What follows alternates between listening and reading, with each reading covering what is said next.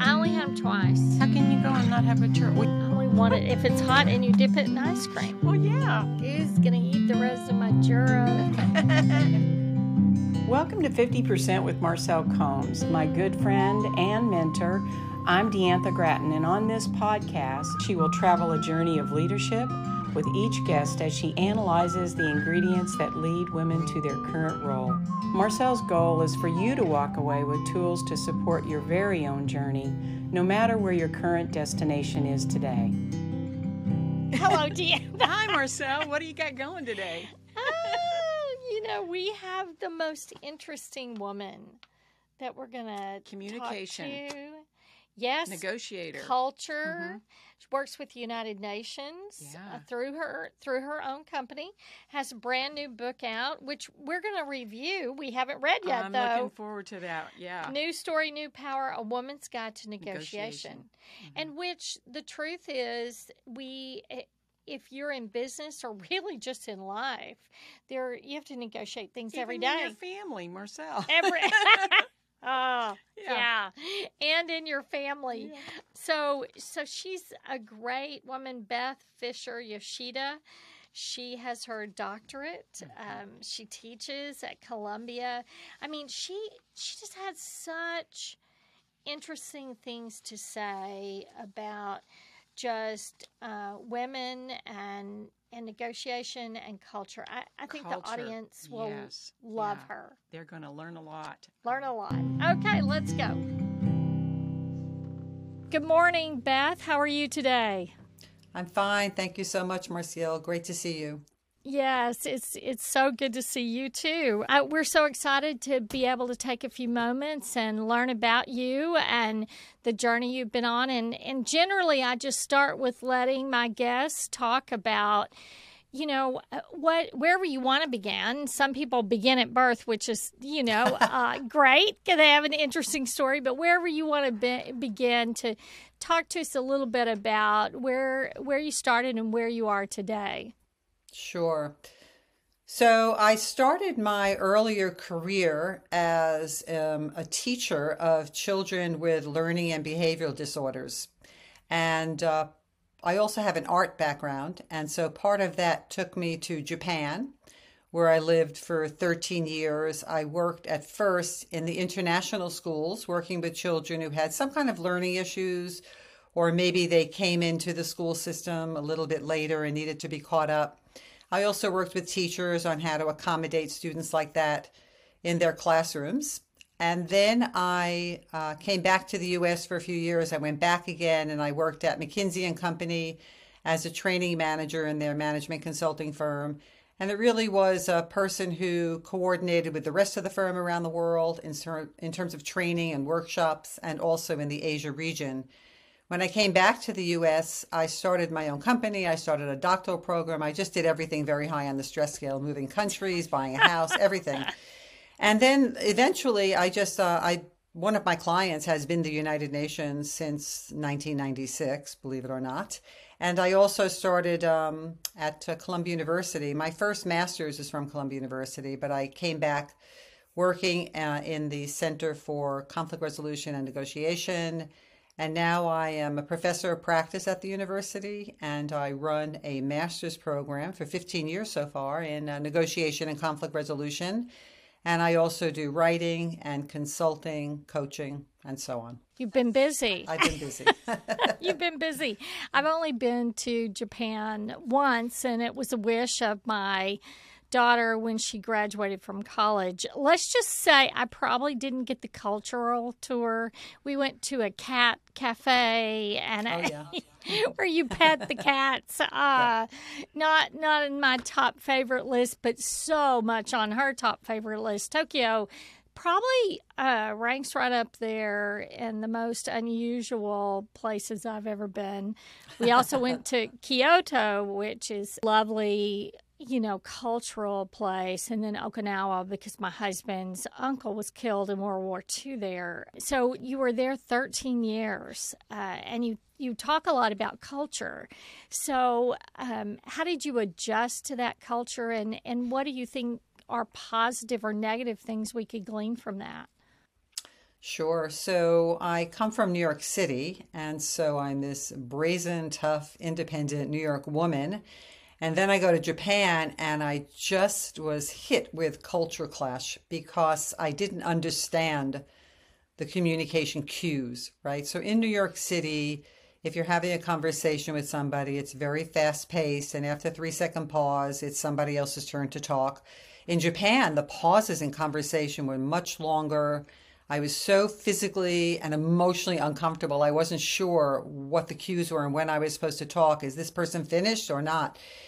People smile, and uh, the meaning of the smile is different. So I had to learn what that smile means. I had to learn not to speak first in a conversation, which is a very typical, like, let's just jump in there and, and say something, but to really wait and create space for other people to participate and that experience alone of being in Japan really fueled the, my next career choice, which was really working in cross cultural or intercultural conflict and communication. And that's what led me down the path of working in cross cultural negotiation and conflict resolution. Hmm. You know, I think um, in society today of 2023 and from a political landscape, um, and this is only in Marcel Combs' uh, opinion, is that we've kind of forgotten how to resolve conflict. It's either you're in my boat or you're in somebody else's boat and there's no listening or understanding. You you've had a, a long history in this type of thing. What are you doing and what could others do to try to resolve some of those issues? Yeah, you bring up a good point about people not listening. I think we've lost patience, and I, I, kind of equate it like with a muscle. You know, they say like muscle memory. So if you dance and you hear the music, you automatically know the steps. I think it's also the same with listening and communication. If you don't practice it, I think you lose it. You get a little rusty. And I think one of the things that's happened is we've lost the ability or and the patience to just sit with ambiguity, to just sit with disagreement and just let it be and it doesn't mean you have to agree, it doesn't mean there's a threat, but we've lost that ability, which leads to a loss of respect for a difference of opinion. And I think one of the things that makes this country and the world such an interesting place is the diversity and the differences in opinion. And I learned so much by hearing somebody's rationale for why they believe what they believe, especially if it's different from mine. Like, what informed their decision? I need to know that. It doesn't mean I have to change mine. It just means I have to recognize and just respect who they are. And we have lost that, and people go to extremes. So we've always had the middle, the majority in the middle, and then extremes on either end. And I think we just seem to be amplifying the ends, you know, the extremes, rather than amplifying, I think, the majority of the people who want to get along and want to have a better situation than we have now. It's interesting as you approach all cultures from a pure female perspective. What do you think are the commonalities when you work with different cultures, and what are the major differences? Do you think they come from the female side, or do they are they imposed upon them based on the way they've been raised? I think that we have lots of different stories that have been told to us over the years, and we hold on to what those stories are, even if we're not happy. If we're not happy with them, we may try to change them, but that's a big shift in our own sense of identity. You know, there is a common like phenomenon when you are the dominant group, and a lot of times men, if we're looking at gender, have been the dominant group. You don't necessarily notice certain things because you're the norm, right? You are in power, you are in the dominant group. But with groups that are not dominant, the minority groups, the underrepresented groups, they notice a lot more about, let's say, power dynamics than people in the dominant group. So, women, because they've not been in the dominant group for the majority of time, then we notice certain aspects of things more than what men do. So, then we have choices to make. And we have a lot of competing narratives in our head. It's women should be nice, they should be gentle, they should be liked. Women should assert, get what they want, be out there and advocate for themselves. Well, those are very contradictory messages potentially. And so women are at a loss because they have this like two narratives fighting with each other in their head about what to do. So if the more recent literature is saying get out there and advocate and assert yourself and get what you want, then we try to do that, but we have those other stories that we grew up with. Well, you know, you're not being very nice in that situation. And if you assert yourself, you may not be liked. And then what do we do with that? How do we reconcile those pulls on our attention and our behavior? It's, it's a challenge. Not impossible, but it's a challenge. I had probably about 10 years ago now an opportunity to go and speak to some women entrepreneurs in China and the struggles they had. Some were very normal, but others seemed insurmountable based on the role they had to play at work, running a huge company, and then turn that switch off and play a different role at home. And I I see that many times in, I, I typically have worked in a female led organization just because of the type of work in home care and hospice and the type of employees that end up working there. But a lot of times, those strong women have to turn that switch. Have you seen that? And, and what advice would you give? Yeah, sure. Thanks for that question. So, you know, we all are complex beings. We have multiple personas in us because of different influences and how we've shaped our lives and our careers. And so when you are interacting with somebody in a certain environment, it brings out a certain aspect of who you are. So when you're in the workplace versus when you're at home, there are different parts of who you are that surface and become more prominent, right? So it doesn't mean that you're not who you are. You're still being your authentic self. It's just that if you're going to be speaking to a six year old child versus a 50 year old man or an 80 year old woman, you're going to shift how you talk because of who you're talking to. So I think that there have been struggles, and sometimes people are more fluid in how they're able to transition between contexts, and sometimes it's just really jarring because the switch is so, so sort of like strong. And this really came out during the pandemic. So now you're at home right but you're on the work right environment in your on your zoom or whatever platform you're using and you may have children there so you're a mother and you're pulling being pulled towards your children and helping with their schooling but you're also professional because you're on zoom. So wearing lots of different hats but not leaving the same environment. So sometimes you know you get a, a cue from being okay you open the office door and suddenly now you're in your professional mode. But if you haven't left home it's like a lot of different switches that are not necessarily being made smoothly. It's hard when you're eh, certainly if you're my age and you're giving advice to a young woman who, you know, might have green or blue or purple in their hair and tattoos, which are very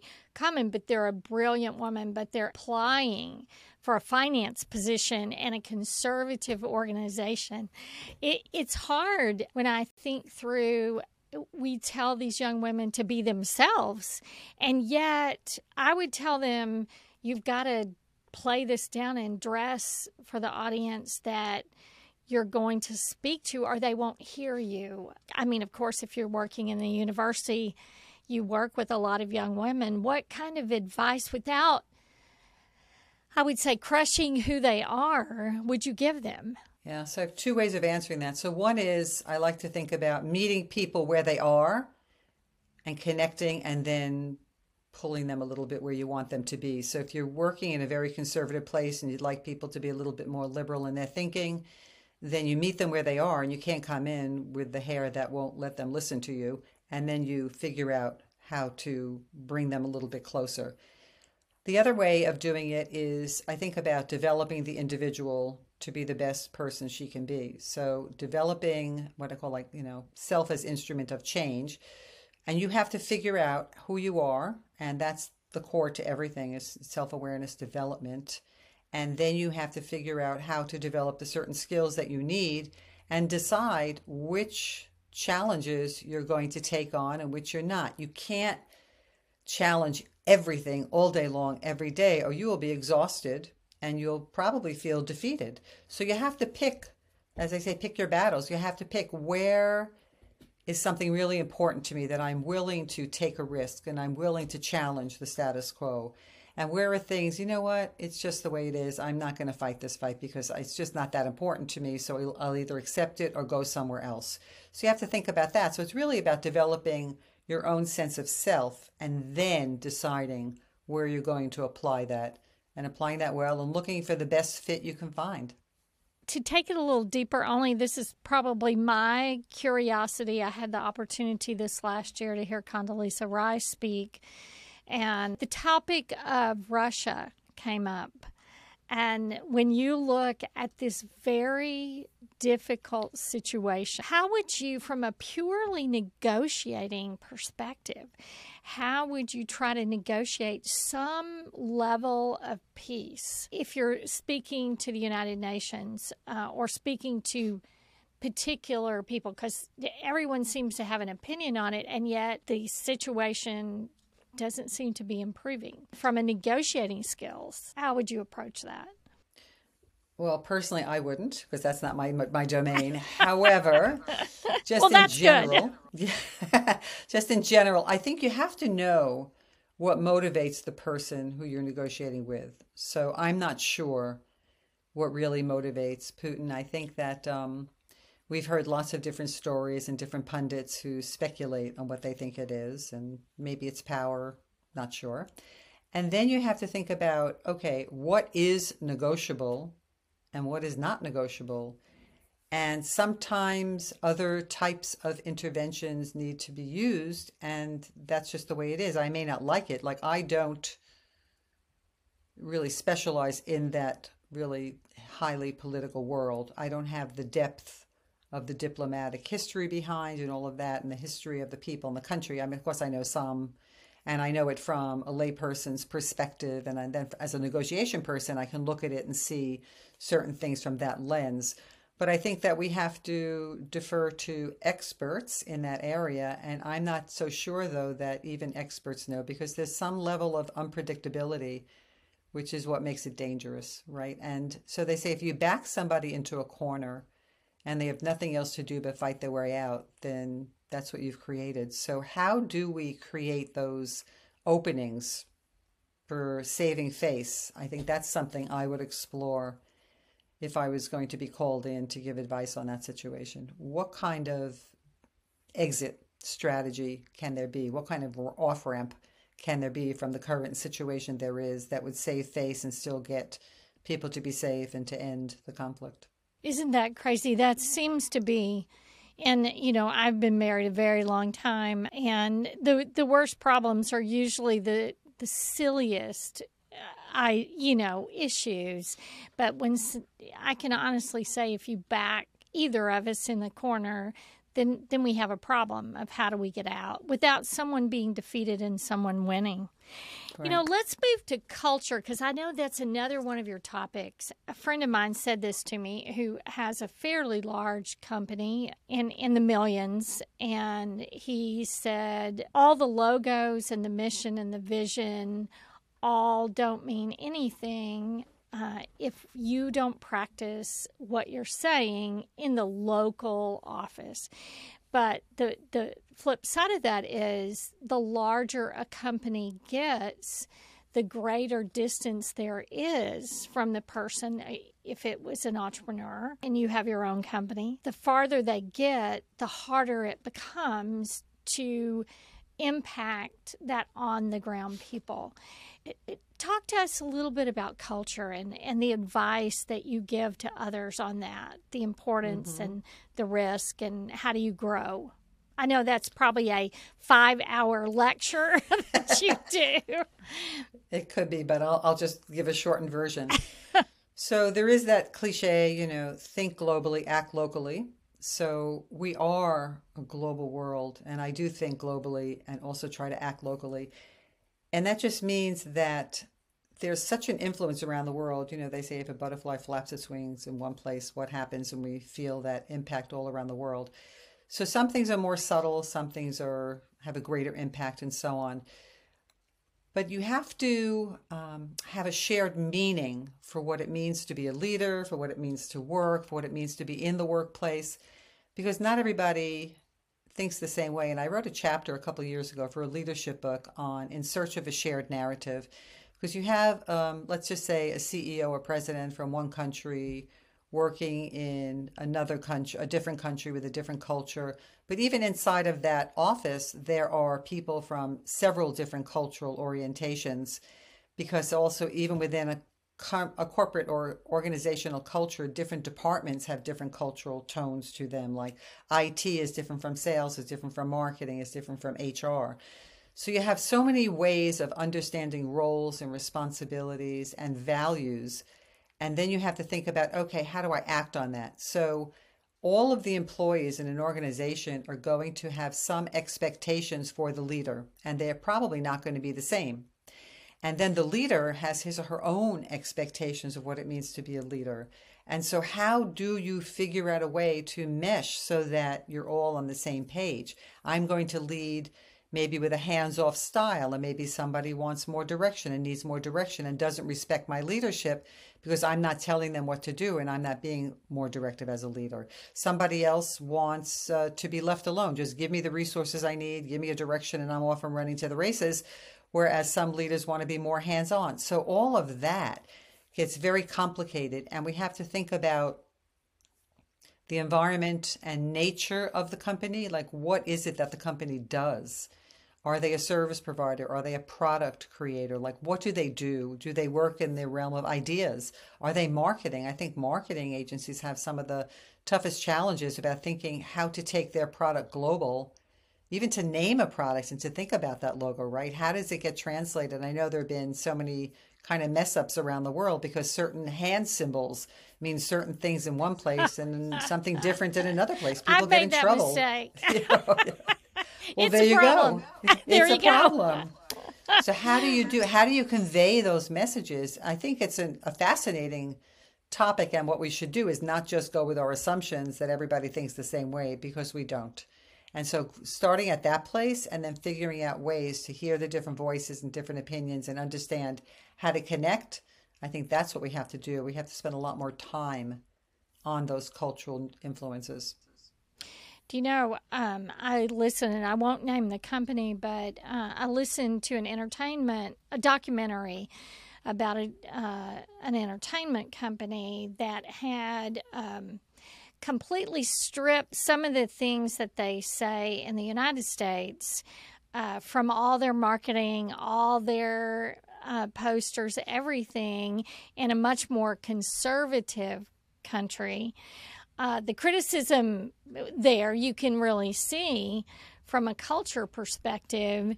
Here they're fighting for this and this and this, and there they're preventing any of that from being shown. So, where does mission and value hit how you approach a different culture? Yeah. So, I mean, it's one thing to have a mission, it's another thing to how you act on that mission. Even if we take something as simple as, which is not simple really, the concept of respect, which I mentioned earlier, how do we show respect? Some cultures, just from a very simplistic perspective here, some cultures say, okay, look me in the eye when you talk to me.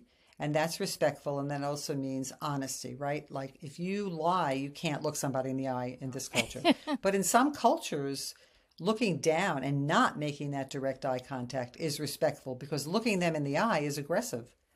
So if you're mm-hmm. coming from one culture and not understanding the behavioral patterns of another culture, you're going to have a lot of conflict. You're going to think, "Oh, that person is dishonest. I can't trust them because they can't even look me in the eye." And the other person is thinking, "Well, this leader is very immature not to realize that I am looking down to show reverence to the leader." So a lot of ways in which miscommunication happens there because we just don't know and we think we do when you talk about some of these issues, and this switches just a little bit, one of the problems women have is that when they go to do an entrepreneurial business and it continues to grow, they need financing. And I will say there are many more today than there were 25 or 30 years ago, but most financial institutions are led by men. And there is some bias there when you go in to to do that. In fact, I uh, just recently I was at an all almost all female led bank and they've all left and you know, so to, to go somewhere else which i don't know any of the details of that. I just know now i am with a bank that and and their every every indication is they're good but they are all male. Now you know i'm at a point in my career i'm older than most people so there are some advantages i say to being old. But uh, or older let me say that. Um, not old. Okay. older. But you know what advice would you give to women going in to negotiate financing, which really I've been told on multiple occasions, Marcel, if you were a man, the whole situation, you wouldn't have gotten asked for a lot of the things you got asked for. Now, I don't know if that's true or not. And I, I, I let me just say, from my perspective, you got to be the smartest person in the room. And if you got to go to 10 banks, you go to 10 banks. What advice would you give a woman starting out facing that from, from a negotiation perspective? Yeah, sure. So sometimes people tell me, well, it's so uncomfortable, I'm not sure, and our insecurities sort of take over. And I say, okay, well, if you don't negotiate, are you comfortable? Well, no, I really want the financing for my company, like in the example you're giving. I say, all right, so you have two situations and you're not comfortable in either one. If you don't negotiate, then that discomfort is not going away. In fact, it may grow because you're challenging yourself in a way that you you're not and you're not challenging yourself I should say. So you're not going forward and you're not asking and you're just wallowing in your situation which may get worse. If you decide to go ahead and try something then you have to prepare. It's critical to prepare.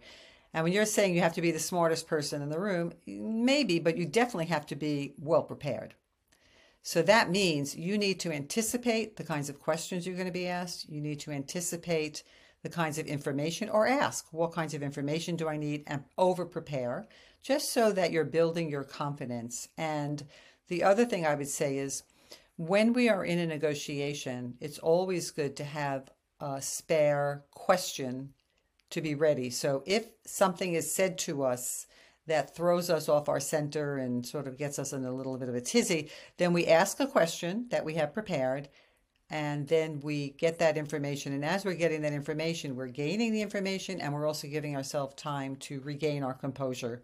Because what you want to do is you want to stay in control of the flow of the negotiation. You don't want to buckle under. Now, maybe there's uh, a situation where you're not going to get the financing for this bank, but you know, leave the door open and then thank people and move on. And maybe you have to go to another place. It doesn't mean you've lost. It just means that maybe there wasn't a fit. Maybe they really didn't have the appetite for your kind of business. Maybe they didn't have the appetite for your kind of budget line that you wanted to borrow. It doesn't mean it's you. There are so many other factors, but unfortunately, sometimes we say, oh, I should have, I didn't, whatever.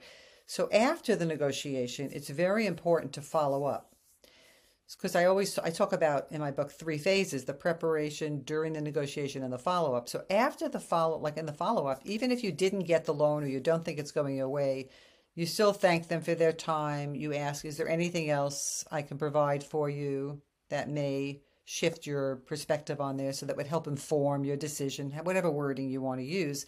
And just keep that door open because you may want to go back there at some point in time, or that person may end up at a different bank. You know, people move around, they don't stay in the same place all the time. So you always want to manage your relationships in a way that you're not losing your confidence. You have your confidence and you know what you're asking for is the right thing. It just may not be the right fit.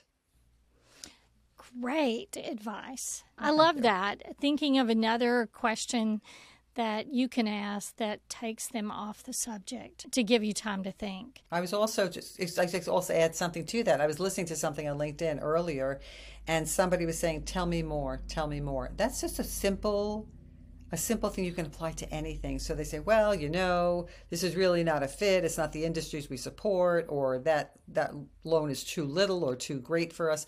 Well, tell me more about that. You know, what what industries like what is it about this industry or my business that doesn't fit your portfolio. Like, just help me understand this better. Just ask for information because somehow maybe you're not framing it the way they need to hear it. So they tell you something else and you say, oh, okay. And then you shift how you talk about what you want in a way that they can hear it differently. And then it may open up a door. You never know what's going to light a spark and open up a pathway. You just never know.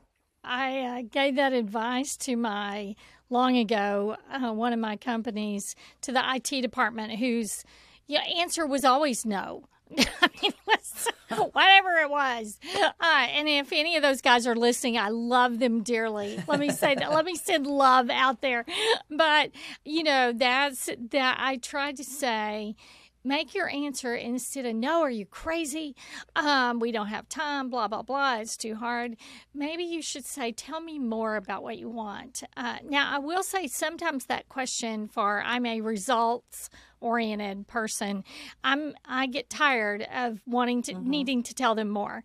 Um, but you know, it it's a great it's really a great statement for anyone. You know, I know you talk. I've I've read uh, your bio and your information. You talk about some mentors. Can you talk about the importance of having good mentors, whether men or women, or, or tell us about an individual who did that for you because sometimes it's the simplest things that help us more than we can even imagine. Yeah, great.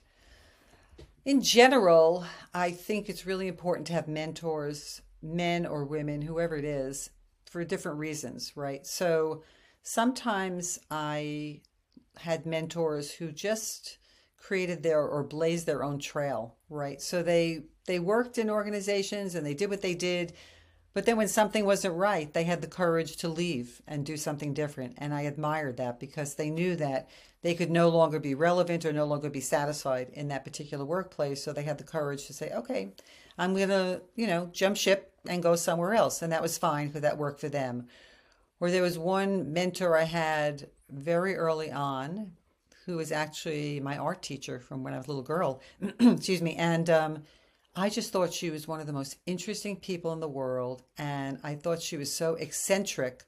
And she was an archaeologist and she would go on digs. And I remember thinking, wow, I want to be a really interesting woman when I get older. And I don't know if I want to be eccentric or not, but I want to live a full life. And that I think is part of why I love traveling and love engaging with different cultures and different orientations, because that appealed to me and I, and I built on that, right? So, and then I've also seen women who they can be really gentle but super strong and they you just sense this inner strength. And i'm like wow you really don't have to bash somebody over the head to get what you want. You can be gentle but firm. And i love that and i admire that and i worked over the years to try to hone those kinds of skills for me. So you can feel my power and i'm not saying it works all the time but you feel my presence in the room and i don't have to bash you on the head with anything because you just feel it because you know i'm solid and that's the effort that i've wanted to i put into wanting to develop that kind of persona and so it's, I, but i learned that elsewhere it's it's a a wonderful thing. I, I have a dear friend who helped me so much early in my career. Um, who who has the statement of "Don't mistake my kindness for weakness." That's right. Um, just a remarkable woman, and that's stayed with me all along. Um, talk to me. I love to end our time with. Um, discussing your favorite books. And I know you have a new book called New Story, New Power A Woman's Guide to Negotiation. Um, so talk to us about your favorite books or books that you're reading that are or podcasts that you're listening to. Of course, 50% with Marcel Combs. I'm sure. um, but uh, talk to me about the things where you're learning. Yeah, that's great. So, this particular book came about because I was noticing patterns with the women I was working with, and I wanted to learn more. So I looked at the existing research to see what people were saying.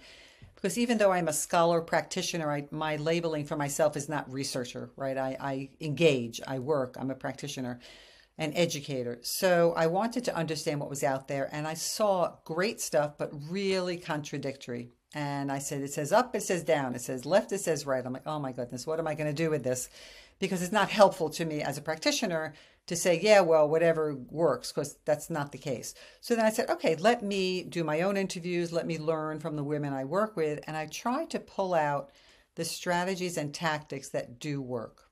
And that's what I wanted to focus on. And I wanted to take that practitioner lens I have and put it into a book that's useful. I didn't want it to sit on a shelf collecting dust. I wanted people to be able to pick it up, turn to any page, and walk away being able to do something. And that's the way I have my coaching, my workshops, my education. I admire people who can really digest very heady, complex concepts into very accessible language. That's something that's really appealed to me in the nonfiction world. And now, what I've been doing, which is something I've always wanted to do and was my original inspiration in writing, is I'm learning how to write fiction. And it is really challenging. I love good character development. I love excitement. I love the thrill of how things unfold and they just bring you in and they layer it up. I want to be able to do that. So that's my learning edge right now is how do you do character development that's real? And I love historical fiction, historical so and it's cultural, right? So I love reading. Whenever I used to travel too, I would try to read a novel from that place so I could learn about the customs and the people. So that's where my learning edge is now and it's really about the art of telling a story. And so it's still connected very much to my work because I'm also thinking about how the characters in my novel I'm writing, how they negotiate with one another, how they negotiate their circumstances, their time period, and everything else. So that's my big challenge right now is is fiction. That's you know, I I love a good fiction. I just happened I can't. I got back from Mexico last night, uh, just on pure pure fun. Let's say that. But um, I love um, just a good fiction, or uh, I would say a mindless read that you get to know the characters. Yeah, it's a, it's a great thing. Well, it, it's been a delight to spend some time with you this morning. How can people get in touch with you, Beth? Oh, thank you for that. It's been a wonderful conversation for me too. Well, it's very simple. Is I have a website. It's bethfisheryoshida.com, one word, and I'm also at Columbia University in the city of New York. So one of those two places you should be able okay. to find me. I'm not that hard to find if you really want to get in touch. well, it's it's been delightful. Thank you for the work that you're doing. I'm going to pick up your book. Diantha and I, my Thank co-host, you. have been doing some reviews of the book. So maybe we'll put yours on the list oh, and uh, do a little mm-hmm. review for you. Um, so I, I appreciate so much your time. And I know um, that the audience is going to love that. And thank you for being on 50% with Marcel Combs. Thank you. If I can say one more thing that if people want to go out and buy the book and write me a review on Amazon and let me know, I will give a 30 minute coaching session for free. Ooh, aren't you great? So everyone sign up for that out there. there so uh, I I have some friends. Maybe I'll I'll get them to. Uh. I, I have some of those, you know, smarter than me friends that uh, are out there doing some remarkable things. So I'll I'll send that message out today, Beth. Thank, Thank you, so, so much. I appreciate that. Okay. Take care then. Yes, take care.